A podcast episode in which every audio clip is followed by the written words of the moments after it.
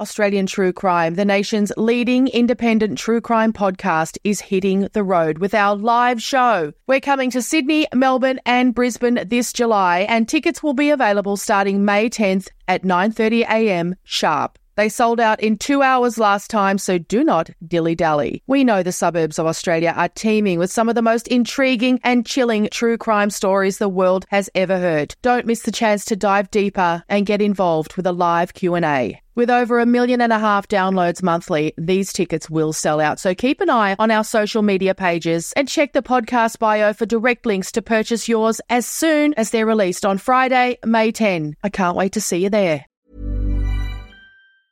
It's that time of the year. Your vacation is coming up. You can already hear the beach waves, feel the warm breeze, relax, and think about work. You really, really want it all to work out while you're away. Monday.com gives you and the team that peace of mind. When all work is on one platform and everyone's in sync, things just flow wherever you are. Tap the banner to go to Monday.com. Everyone knows therapy is great for solving problems, but getting therapy has its own problems too, like finding the right therapist, fitting into their schedule, and of course, the cost. Well, BetterHelp can solve those problems. It's totally online and built around your schedule. It's surprisingly affordable too. Connect with a credentialed therapist by phone, video, or online chat, all from the comfort of your home. Visit betterhelp.com to learn more and save 10% on your first month. That's BetterHelp, H E L P. Hey there, it's Michele Norris. I'm host of a podcast called Your Mama's Kitchen. When I travel, I'm usually looking for a way to find a taste of home when I'm not at home. And one of the things I love to do when I am at home is entertain. And Airbnb allows me to do that. When I was in California recently, I rented a house that had a great kitchen. And when we were sitting around the table, we were all thinking, we're in someone else's house. Someone could be in all of our homes as well. If you have a home, but you're not always at home, you have an Airbnb. Your home might be worth more than you think. Find out how much at airbnb.com/slash host. Burrow is a furniture company known for timeless design and thoughtful construction and free shipping, and that extends to their outdoor collection. Their outdoor furniture is built to withstand the elements, featuring rust-proof stainless steel hardware, weather-ready teak, and quick-dry foam cushions. For Memorial Day, get 15% off your Burrow purchase at burrow.com slash ACAST and up to 25% off outdoor. That's up to 25% off outdoor furniture at burrow.com slash ACAST.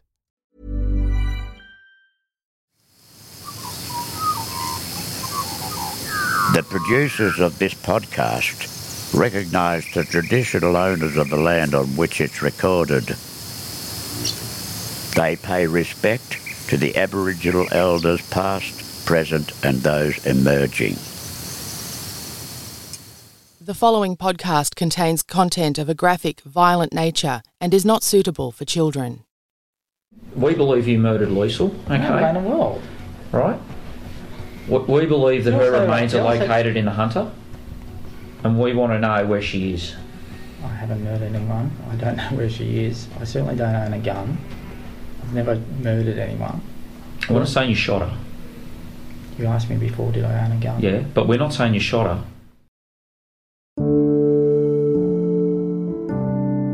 Sandi Harvey hasn't seen her daughter Leisl since 2012. At that time, Leisl was 23 years old. She was happy and healthy and working in her dream job, caring for horses. But it was horses that brought her into contact with James Church, a much older man with whom she fell in love. After her disappearance, Sandi discovered Leisl's relationship with Church was one of cruelty and heartache. For one thing, Leisl wasn't the only woman he was seeing, and she knew it. Ten years after Leisl's disappearance, Sandi and the rest of her family thought they might finally be on the verge of some kind of breakthrough. But James Church had one more cruel twist up his sleeve. So there's Louise, Geraldine, Frances, Leisl, then Grace and Ethan. Right. So she was one of the little kids, we would have called her in our family. We had the big kids and the little kids. The second half. Tell us about Leisl then. What sort of kid was she? a very individual child. She She lived in her own world. I think she was more like me than any of them because she was an animal lover.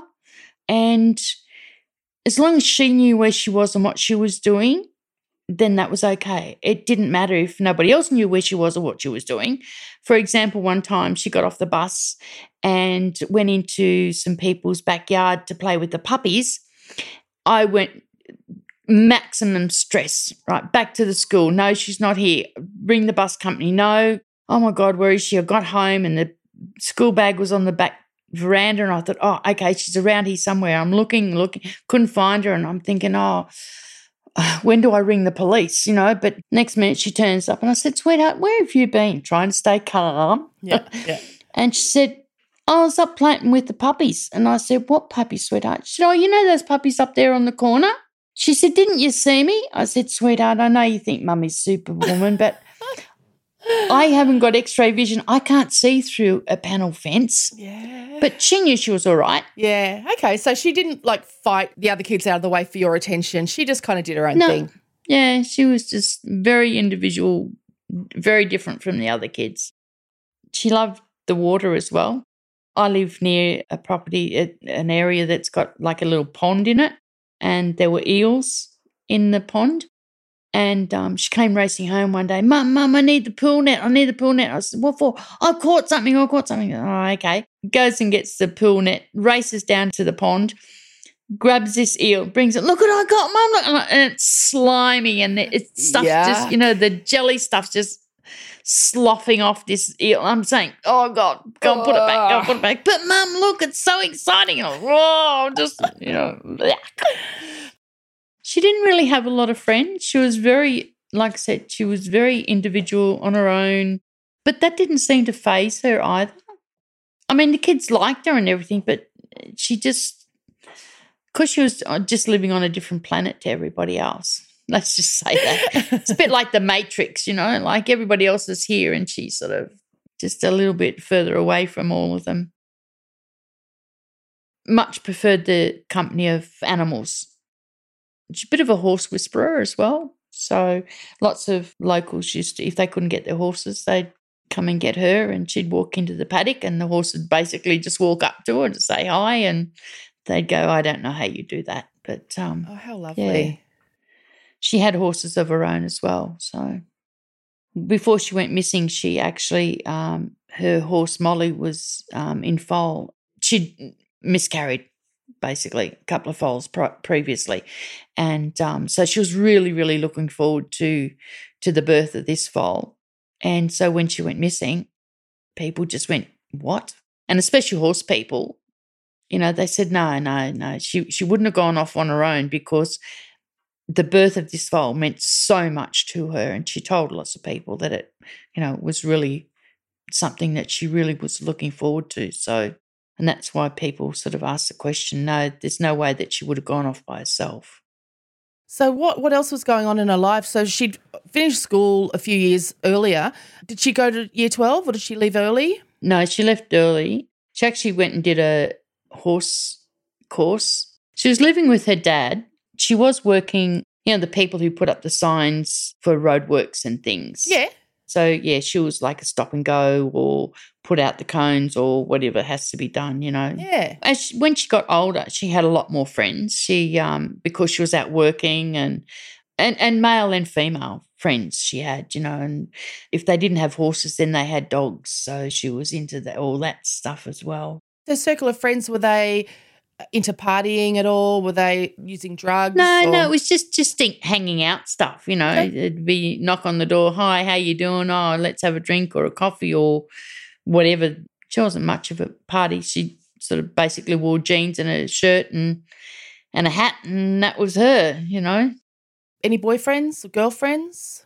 Well, the guy that she was with, who allegedly abducted and allegedly murdered her, that was her boyfriend at the time. Was he her age? That's James Scott Church. he was a lot older. He was a lot older. He easy 20 years, 20 years on her. And he was actually seeing another woman who he said that this other woman was the love of his life and no, he, he was monogamous with her and all this sort of thing. And in actual fact, he was out messing around with not just my daughter, but um, a couple of other people as well. So, and kept it all under wraps so that this other woman wouldn't find out. What was Leisl's understanding of their relationship? She knew about this other woman, but that was fine by her. She didn't care. And so they wouldn't meet at his house. They would meet somewhere else out in the bush or at a campground or something, you know. How did she know him? Where did she meet this guy? Uh, because he lived down the road from her and he was a farrier.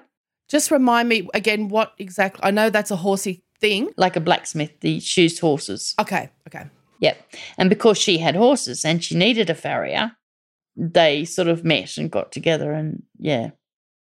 Did you know about the relationship at the time? No, I didn't.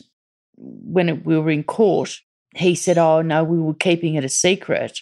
And yet she was telling everybody that she was having a relationship with him and that she was pregnant to him, which she wasn't.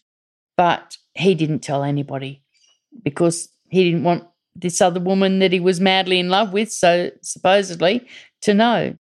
So when Leisl went missing, what was the first that you knew of that? I didn't find out until quite a few weeks later. I was actually in the same street that the police station was in. I'd actually taken one of my daughters and her partner to Centrelink, and I was in the street and I saw him in my side mirror. My ex, he was he'd come out of the police station, was walking up towards my car, and shoved his head in the driver's window and said, "Are you aware that Leisl's missing?" And I went, "What? What are you talking about?" That's when I found out, and that was about three weeks. So her father was aware that she was missing? Yeah, but he just didn't tell me. He had um, gone round to all her friends' places and said, Have you seen her? Have you seen her? No, we haven't seen her for a couple of days. No, we haven't heard from her. And she had lots of, you know, there were messages, lots of messages sent to her phone, which was no answer. But that was the first I knew. It was like probably the next day or, or, about that when the detectives turned up and and they actually said we have him in the police station at this moment. James Church. So you've found out in the street from your ex that your daughter has been missing for weeks, which is just unbelievable. I can't imagine that 24 hours and then the because the following day the detectives finally arrive at your house and say, "Yep, yeah, look, not only is she officially a missing person, but we have a man at the station, James Church, and you have known of him. Do they disclose to you at that point that they've been in a relationship? It's gone sour. Like, how much did they no, tell you that day? No, they didn't tell me. They just said that they knew that her and he had been in a relationship. I thought she was just, you know, had gone off somewhere and hadn't told anybody. And then then when they found the car, they got hold of the security camera. Oh God! A video from the train station. And saw her, yeah, saw her getting out of her car and getting into his car and driving off. And so they showed that to me and said, "This is why we think it was him." They initially called him in or got him in there because they knew that um, through my ex, he told them that she, you know she was ha- hanging out with this guy all the time. So they said, "Well, look, you know, when did you see her last?" And he denied seeing her. And and then when they got the video back into the police station, well, look, she's getting into your car. Why is that happening? And then a whole new story. Did she tell you why she wanted you to pick her up from to give her, give her a lift? Yeah, yeah, but did she say why she needed a lift? No, she's just been a pain in the ass. So he's changed his story within the first couple of days that they've known about him. He's had to change his story a couple of times already. Yeah. We believe you murdered Leisl. Okay. No, in the world. Right.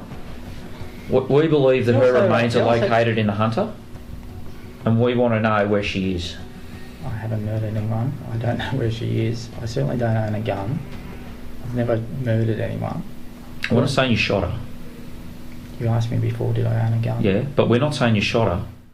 Like he, he said that he had actually dropped her in Wyong and driven up the Pacific Highway and gone home and then went to his girlfriend's place. And they said, Well, if you went to your girlfriend's place, why was she ringing your mobile phone, which was turned off at the time, and she rang your house phone? If you were with her, why would she do that? And he said, Oh, oh, that's right. No, um, there was a break in at my other house up at Clarence Town. And so I went up there and I rang her the next morning and said, you know, there was no reception, which was a lie because they know that he turned his mobile phone back on at about one o'clock in the morning.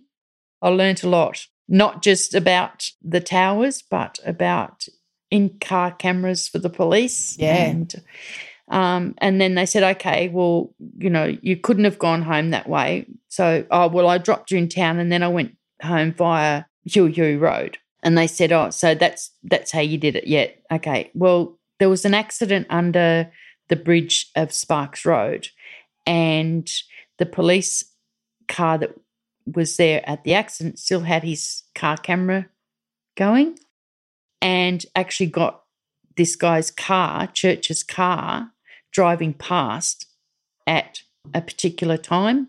And they said, Oh, so you went down Hue Hue Road. You've changed your story from Pacific Highway to Hue Hue Road. Yep, yep, that's how it was.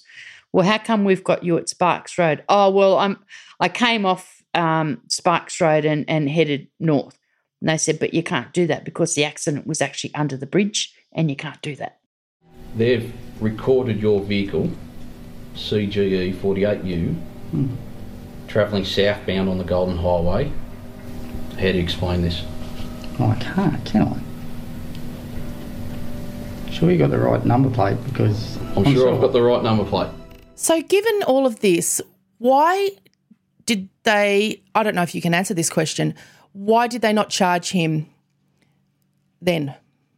What What was lacking? Why did it take ten years for for this same man to be charged in relation to Leisl's disappearance? Because so she is still technically a missing person. Yes, she is. I, cou- I honestly couldn't tell you, but Okay. they needed to get lots of evidence. Did she tell anyone else that she was going to meet him there? No, she didn't tell anybody anything.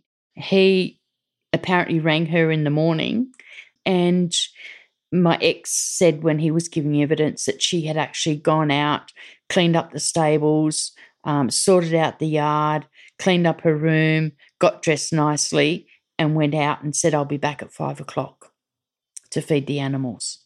And that was unusual for her to do that. And we think what the scenario was because he originally said that she kept hassling him to come and meet her. And in actual fact, the police had the phone records and it proved that he rang her and they said that they think that he arranged to meet her at Tuggerah Station because she wanted to move out from where she was living with her father and he had had a couple of properties. And so we think what he's done is said look bring your car to Tuggerah Station. He won't find it. You come with me and I'll take you up and show you the new house that I've just set up for you. And she's gotten into his car and gone and that was it. What you do know is that she had been telling him that she was having his baby. So perhaps, I suppose it's not, doesn't seem like too much of a stretch to think that perhaps he's phoned her and said, okay, you know, that maybe she's been saying, I'm having your baby, I'm pregnant, and mm. you you need to set me and the baby up in Yep. with a place to live. yeah From her perspective, she thinks, oh, great, he's finally agreed. He's rung and said, all right, meet me at Tuggerah Station and we'll do something. I'll take you and show you a house or something. Yeah. And I think it was also the possibility that she was a threat to his relationship with this other woman Uh, because yeah. she did eventually contact this other woman and let her know. Oh, she she had done that already. Fuck, how did that go? Not well. No. Not well. And of course, she then spoke to Church about the fact that Leisl had contacted her and said she was pregnant and everything. And his reaction was, Oh, you know, you've got to be kidding. That lying little bitch, you know. And he said, Oh, look at her. She's only a kid and who'd have her anyway? You know, like Just just denied. said some terrible things about my daughter. Yeah, yeah. His car was caught on the speed cameras for the trucks. Well, apparently they would. It'll take your number plate anyway, and um, discard it after a while. You know, if you're not a truck. And they caught him at Sandy Hollow and at Merriwa two days before on the 17th, which was a Friday, and then again on the Sunday. And he reckons he went up to visit his mate. This is the, the next story. Um, went up to visit his mate and went and had lunch with them. And then on Sunday, went and had dinner and everything. But then later on, when they put the listening device into the place where his mate was staying up at Nelson Bay, Church said to his mate, Look, couldn't you just say that, yeah, you were up here on holidays, but you came back because you knew I was coming up? But then when it came to court, he said, Oh, yes, I drove up there on the Friday and sat outside the, the locked gate for four hours or something, and then went up again on Sunday and sat outside the locked gate at six o'clock at night for another six hours. And the judge said, But weren't you cold? Because she said, this is August we're talking about. And here's the forecast for that day. So she had everything. Oh, they're unreal. Yeah. Um, yeah. So what you're saying is that on the Friday, he drove up the highway to a, a very sort of remote area. Yeah. On the Sunday is when Leisl got in his car and disappeared. And also on the Sunday, he can be traced driving up the highway to that same remote area and staying there for six hours. That's exactly right. And when he told his sister that they had this evidence. She said, Oh, didn't you lend your car to someone that day? In court, he said, I've never asked anybody to lie, but he did say to his parents, because his parents said, Look, you know, we've told the police that we were at your place, and now you're saying that they've got you on camera going up to Merriwa. Mm. Are you kidding? Like, you know, how do we look?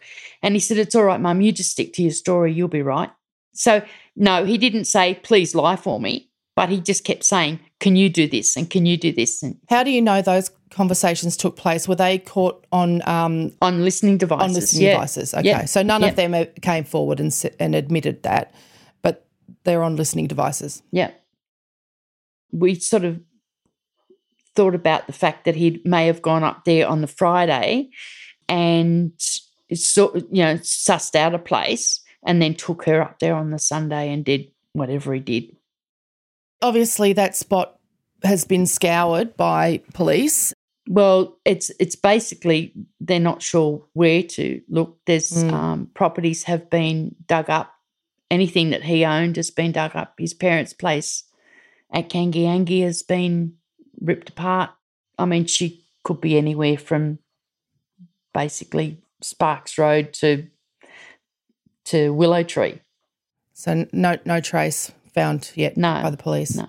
And they've used cadaver dogs at different sites and things as well. So, you know, people have said things to me like, oh, you know, she could have been in a container and she could have been, you know, transferred overseas as a sex slave and all. I said, listen here, there is nothing that I haven't thought about that you can suggest to me.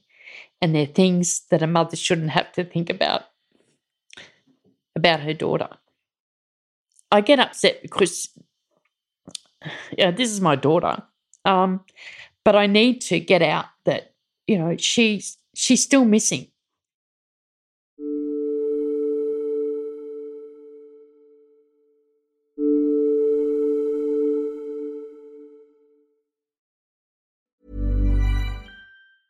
It's that time of the year.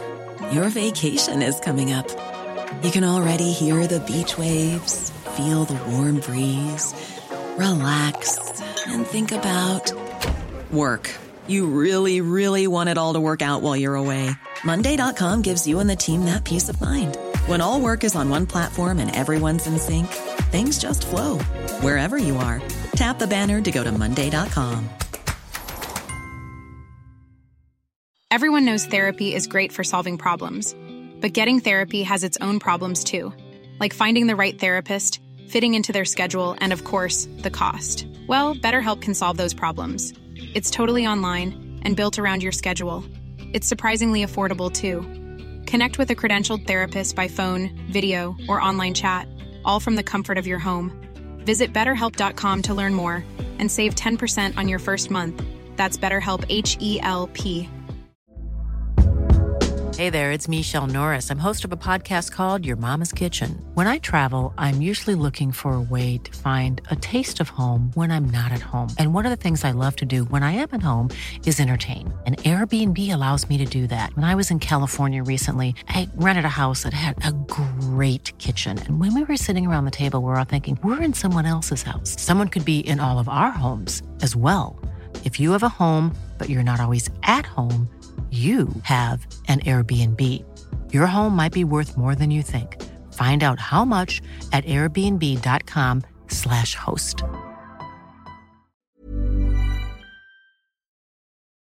Finally, after 10 years, the Wyong police have felt as though they had the brief of evidence together. And they've obviously they've convinced the, the DPP, the New South Wales public prosecutor, and, and he, Yep. he or she have, have agreed and they've taken it Yep. to trial. They've charged James Scott Church with the murder of your daughter, Leisl. Yeah. So it's gone to trial finally. 68 days of evidence. Actually, there was 70 days because um, for the first two days I wasn't allowed in because I was they were calling me for evidence, so I wasn't allowed in for the opening statements or things that went on at the beginning of where they, oh, we want to throw this out and this has got to be put in and that's we don't want this witness and we want that one and you know all that sort of juggling stuff. Yeah, they're arguing about uh, what can be admitted as evidence and stuff like that, right? And then is it you're not allowed in as an observer until you've given your evidence? Is that right? Yeah, that's right. Yeah. Right. So you were one of the first to give evidence then, were you? Yeah, yeah. It was hard because I really didn't know that much about her disappearance. They asked me a couple of questions that um, floored me a bit, and the judge asked me to leave the courtroom while she spoke to the defence. And when I came back, that line of questioning was squashed. And um, I think I only answered maybe four or five questions. That was it, because I didn't really know anything much. Yeah. As I said, I didn't even know she was missing until weeks later. So I couldn't really do so much. But I sat there with my pen and my writing pad and wrote everything down. Yeah, I was there every single day. And, you know, I heard some things. The police had put listening devices in his parents' house. And they're saying, well, you know, what about this girl? Oh, look at her, you know, she's ugly as hat full of, you know, and um, She absolutely was not. you know, yeah. I mean, I don't know if you've seen any pictures of her on I have, absolutely. She's a beautiful, stunning young woman. And yeah, that's awful. And it's awful that you had to hear that. I'm assuming you had to hear that audio in court. Yes, yeah. I mean, I was there for 68 days and heard every single word. I mean, she was no angel. And any parent who says, oh, my kids, you know, wouldn't do that or wouldn't say that or wouldn't be there or whatever, they've got blinkers on. They're looking through rose coloured glasses because there's no perfect children. There's no perfect people. I would hate for my, I mean, this is the thing for families who have to go through the court process is that I think to myself, God, I would hate for my life to be laid bare in, in a courtroom when I was gone and for my family to have to sit there and hear about every email I've sent, every text, every conversation Yeah. I've had, everything I've done, everything. I mean, it's Yeah. just hideous. It's this is pri- this is our private lives. So, you know, you had to sit through, you didn't have to. Some people choose not to. Some people choose to leave at certain points because you have to hear the, as we've discussed, um, all sorts of awful things. Yeah. But you you decided to stay. I stayed, yeah. Yeah. because I wanted to hear everything. I wanted to hear what the judge was hearing so that when sh- she made her decision, as, and as I said to a lot of people, because they said, Oh, what if she says he's innocent? And I said, Look, I've heard everything that she's heard. She's made sure she clarifies everything. So if she says he's innocent, then I have to go along with that and I have to be satisfied because there's nothing that I haven't heard that she hasn't heard. Mm. So I, I needed to hear it myself.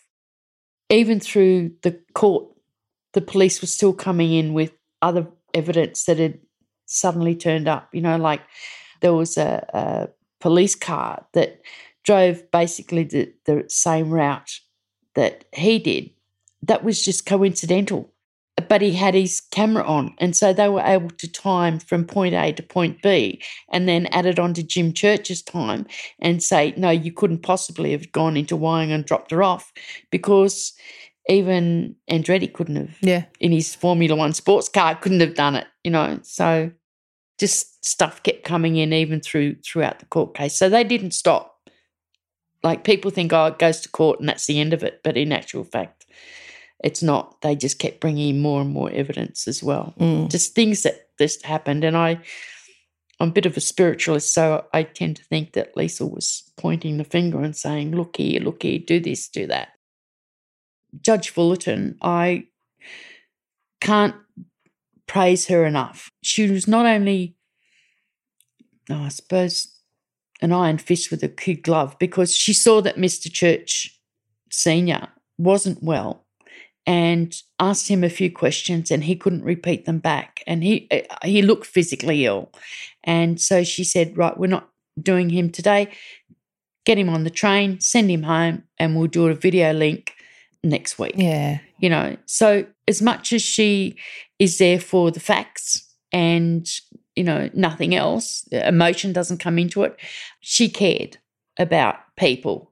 And there were people who my ex said was Leisl and those people actually came on screen and the judge spoke to them and it was proven that these people that were pointed out weren't lethal anyway. So and that was another thing you know people were saying oh i remember seeing her on such and such and my ex had actually put out a poster with a reward in, on it which he was asked not to do but he did anyway.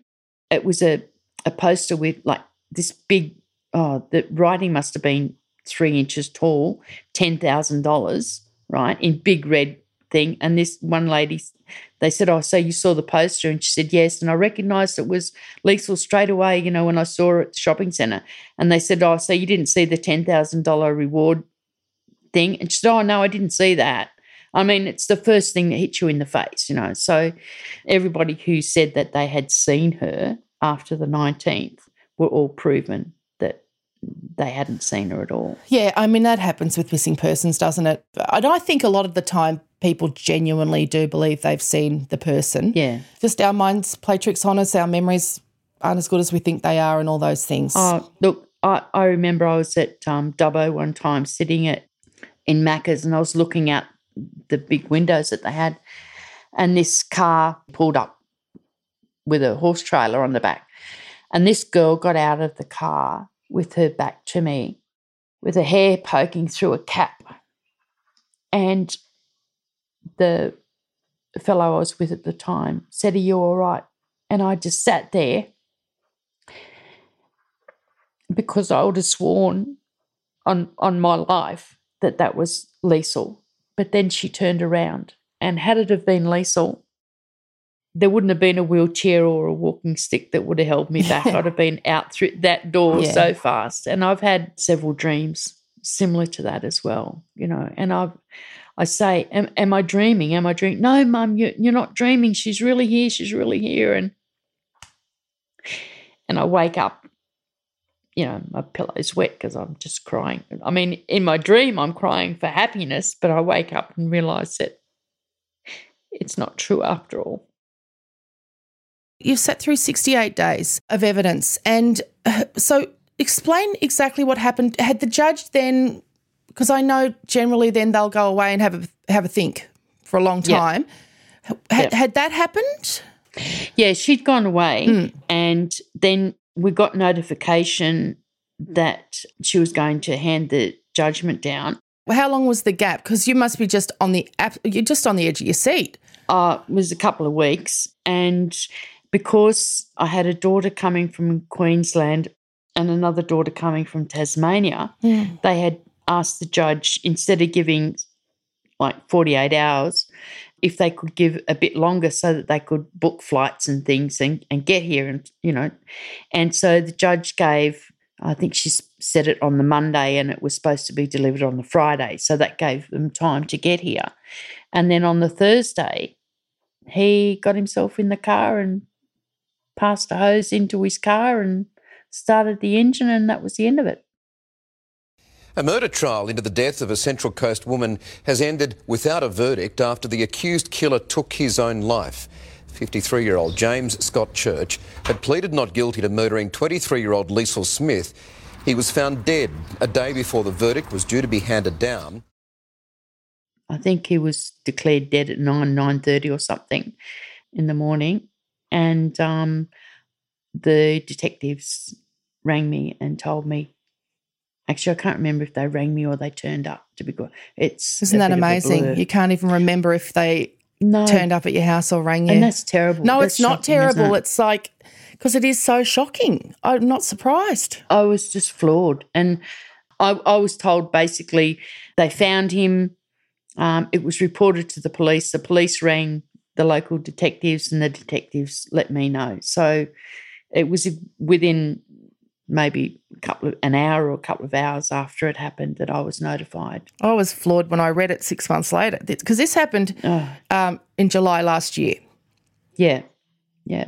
Eighth of July was supposed to be handed down. 10 years after Leisl went missing. Yeah, yeah. It would have been ten years on the nineteenth of August. Mm. So last year. So I'm reading Mm. here, um, speaking on Friday, Justice, so this would have been the Friday that you got your um, verdict. Just, Yeah. Justice Fullerton acknowledged Leisl's family and friends, including you, uh, Leisl's mother, Sandi. And she said, because of Mr. Church's death yesterday, which brought this trial to an end, I cannot announce my verdict today. I was devastated. In the past, what the accused have done, they've either committed suicide at the beginning of a trial Mm. or in the middle of a trial, or they've passed away either by their own hand or accident or natural causes. Mm. So that's the end of the trial, the thing, because all the evidence isn't in. Mm. The judge hasn't made a decision, or the jury hasn't been sent off to make a decision. So that's the end of the case, and no- nothing can be done. Yeah. But this is the first time that the judge has said, I have a verdict and I'm going to hand it down. So, between the time that she said, I'm going to hand the verdict down, and the day the verdict was to be announced, that's the very first time that anyone has passed away uh, or killed themselves um, in that time frame. It's fascinating. She because I just would assume that that it wouldn't and shouldn't prevent her from delivering the verdict, but she says the law simply did not allow her to return a verdict, publicly announce it, or publish the very lengthy reasons that she had prepared for her verdict. Yep. I don't I don't get it. The thing is, to me, it's protecting the accused. I'm in no better position now than I was 11 years ago. No. I don't have Leisl and I don't have someone who's responsible for taking her away from me. You know, we're in limbo. You know, he's not guilty and he's not innocent and she's still missing. And also, it means you've missed out on a potential encouragement for him to give you some further information because in New South Wales, you have the no body, no parole laws. We do now, yeah. Yeah, which means that, you know, potentially, had the judge been about to convict James Church of this crime, and had he gone to jail, he wouldn't have been able to uh, take advantage of his minimum sentence Yeah. until and unless he told you where Leisl's remains are, if indeed she Yeah. is dead. So, Yeah. you know, that that was a, a, a possibility. Yeah. I get angry too because it's just not fair. Where's the justice for Leisl? Um, you know, she's there's nothing nothing for her. I mean, I, I think of when she first went missing and then they said that, you know, he, he's probably murdered her. All I could think of was her laying out there in the cold, not being able to, you know, contact anybody or, you know, ha- have somebody who loves her holding her. And it's just, I mean, I worked in a nursing home for many years and we had lots of elderly people pass. But I tried to make sure that if they were going to pass, that they weren't on their own. That, you know, especially if it was the middle of the night, family members couldn't be there and all that sort of thing. You know, because I think it would be horrible, and that's what I think. You know, she was she's just out there on her own. It's just not right. It's just not right. What have the detectives said, if anything, after all of that happened? Oh, they're frustrated too. Uh, that yeah, they they will not ever give up, and they've told me that. I mean, uh, they can't do anything about accusing anybody else uh, because they have all the evidence that point in his direction. They're just hoping that somebody will come forward.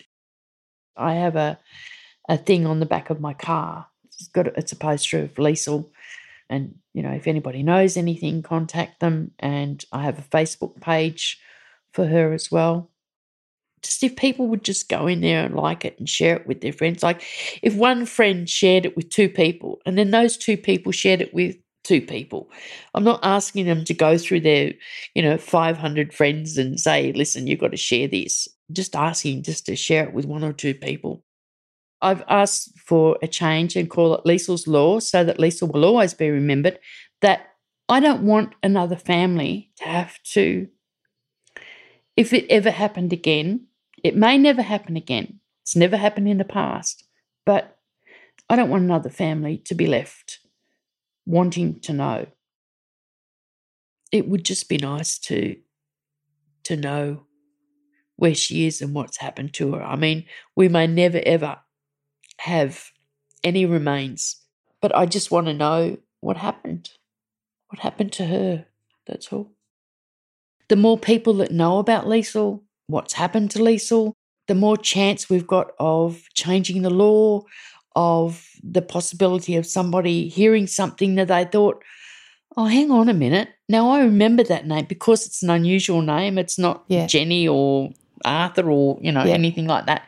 And they go, oh, I remember hearing something about that. I wonder if I can remember what where I was when that happened. And, you know, and uh, like the Crime Stoppers number, if, if people don't want to be made aware.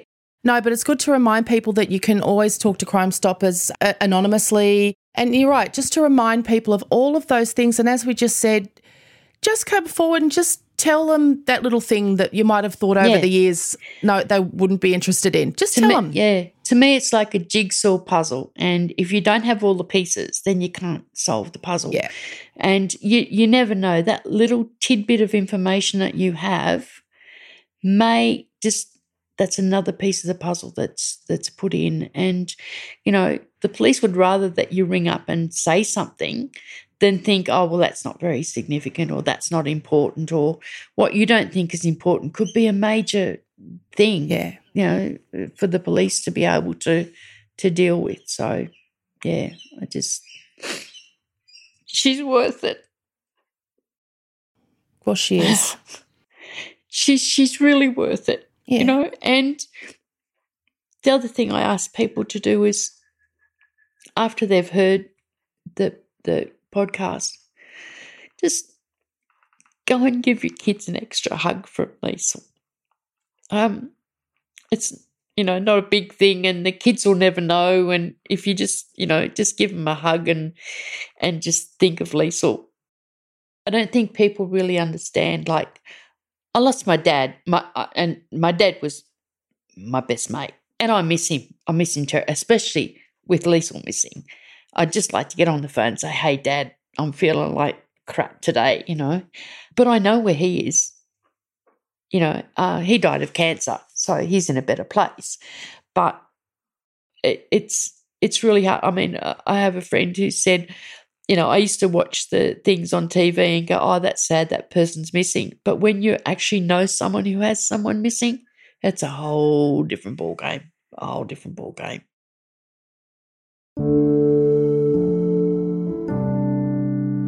Thank you to our guest today, Sandi Harvey, and thank you for downloading this episode of Australian True Crime. We'll be back next week.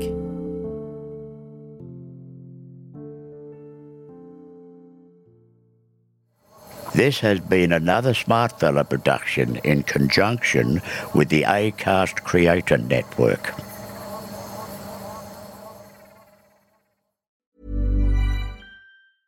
Hey, it's Paige DeSorbo from Giggly Squad. High quality fashion without the price tag? Say hello to Quince.